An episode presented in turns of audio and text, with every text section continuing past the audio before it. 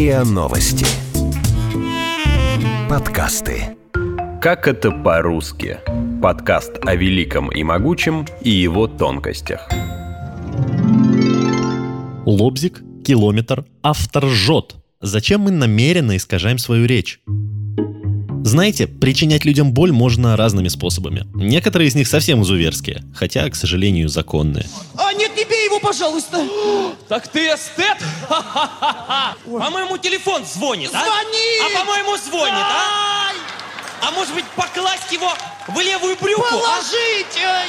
Или, может быть, пинджак, а? Ну, если что, я в коридоре, хорошо? Сколько время там, а? Такие намеренные искажения речи называют эрративами, а изучает и трактует их эротическая семантика.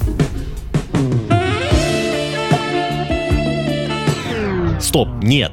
Эрратическая. От английского слова erratic – неустойчивый, непостоянный, нестабильный. А в другом переводе эксцентричный, сумасбродный, сумасшедший. Чумачечая весна, чумачечая. Я иду по улице, словно чумачечи От солнца, чтоб не жмуриться, я натяну очечи А И чумачечий, и очечи – это примеры эрративов. В данном случае они нужны для того, чтобы нейтральным вроде бы словам придать игривое настроение, оттенок веселья и легкости. Искажая слово, его эмоциональный заряд можно изменить как угодно.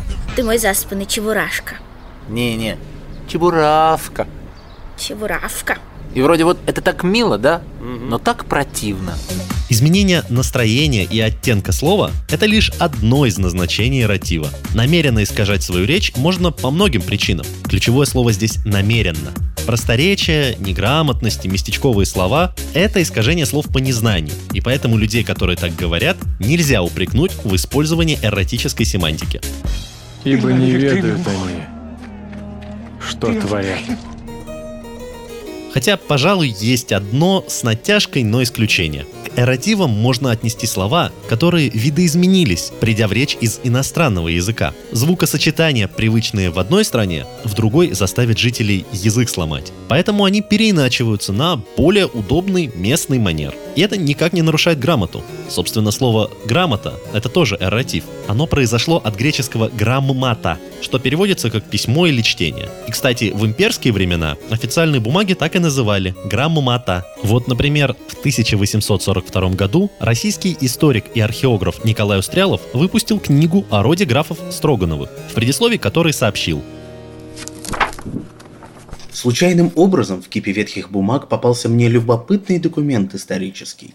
Список жалованной грамоты царей Иоанна Алексеевича и Петра Алексеевича 1692 года именитому человеку Григорию Дмитриевичу Строганову о подтверждении прав и преимуществ, дарованных роду его с половины XVI века до конца XVII.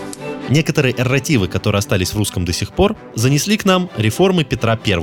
Стремясь приблизить Россию к Европе, Петр привез на родину, в числе прочего, пилу для дерева, лаубзеге и шейный платок, хальстух.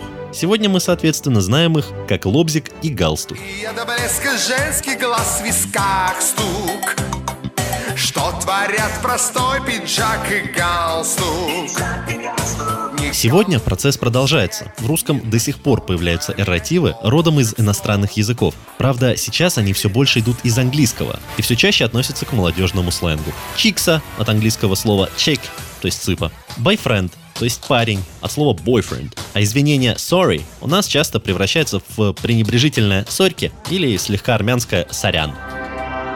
Кстати, чтобы вы понимали, приход эрративов из иностранного языка характерен не только для русского. Например, в книге Энтони Бёрджеса «Заводной апельсин» очень много внимания уделяется выдуманному языку молодежи, в котором большая часть сленга берет начало из русского языка. Сам по себе этот сленг называется «надсат». Это перековерканный суффикс числительных «надцать». И в надсате есть такие слова, как «horror show», «друг», «мальчик», корова, узи, лицо и так далее. Для англоязычного читателя продираться через искаженные заимствования – настоящий кошмар. В стиле старого, доброго ультранасилия. С появлением интернета и компьютеров в русском стало больше эротивов иностранного происхождения, а также появились такие, которые были невозможны до появления клавиатур с несколькими языками. Забывая переключить раскладку, пользователи создали некоторые слова, которые вошли в обиход цифрового общения. Из последнего это междометие кек, неважно в какой раскладке. А раньше, в начале нулевых, пользователи ЖЖ случайно изобрели и полюбили слово «лыдыбр», буквально прочтение набранного в английской раскладке слова «дневник», а также авторству ЖЖшников принадлежит термин «зы». Это напечатанная в русской раскладке аббревиатура «постскриптум». Знаменитый подонковский сленг завсегдатый живого журнала – еще один ярчайший пример эротической семантики. И здесь он никак не связан с иностранными языками. Подобно хирургу-маньяку, пользователи заменяли в слове все возможные буквы, до тех пор, пока оно еще оставалось узнаваемым. Их перу, точнее клавиатуре, принадлежат до сих пор знаменитые «Я креветко», «В топку», «Автор жжет» и, конечно же, «Привет».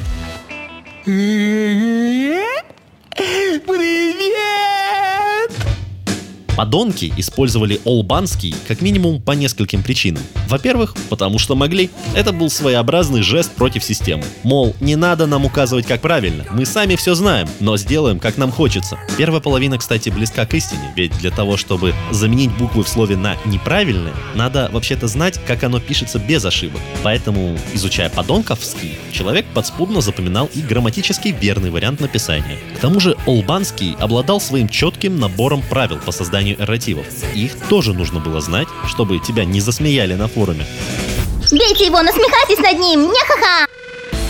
И это, кстати, еще одна функция эротической семантики – продемонстрировать принадлежность группе людей. Ведь гораздо легче влиться в коллектив, если говоришь с ним на одном языке. Так что нам не поговорить о стволах здесь, но я знаю, как базарить, чтобы меня могли понять все. Айо, готовы к первому ганбарс на версу В обратную сторону это тоже работает. По набору характерных эрративов можно опознать принадлежность человека. Например, профессиональную принадлежность. Жаргонизмы зачастую предполагают искажения, часто употребляемых в рамках этой профессии слов. Например, путем перестановки ударения. Мама ездит по средам, по магазинам для дам. Маму возит папин шофер дядя Коля. Маму тоже прокачу, лишь документ получу. В автошколе, в автошколе, в автошколе.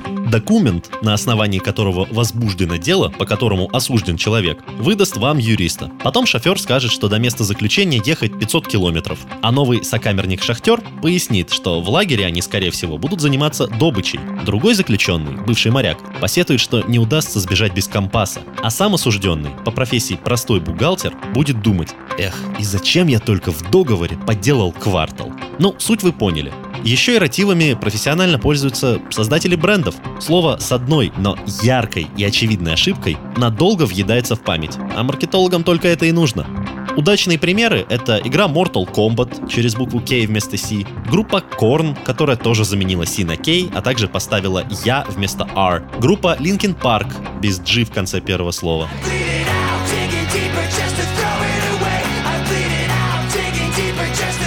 Другая интересная разновидность эрративов, которой мы пользуемся каждый день, даже не задумываясь, называется эсхрофемизм. Этот термин, как и, собственно, термин эрратив, придумал и ввел филолог Гасан Гусейнов. И вот как он объясняет, что такое эсхрофемизм. Это легкое искажение, которое заставляет вас э, за невинным словом слышать грубое ругательное слово.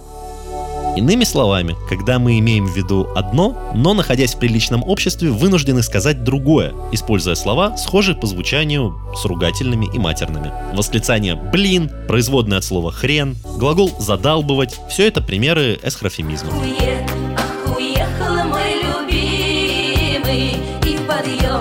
Под елкой мне сказал Я за лук, я за лунным камнем Что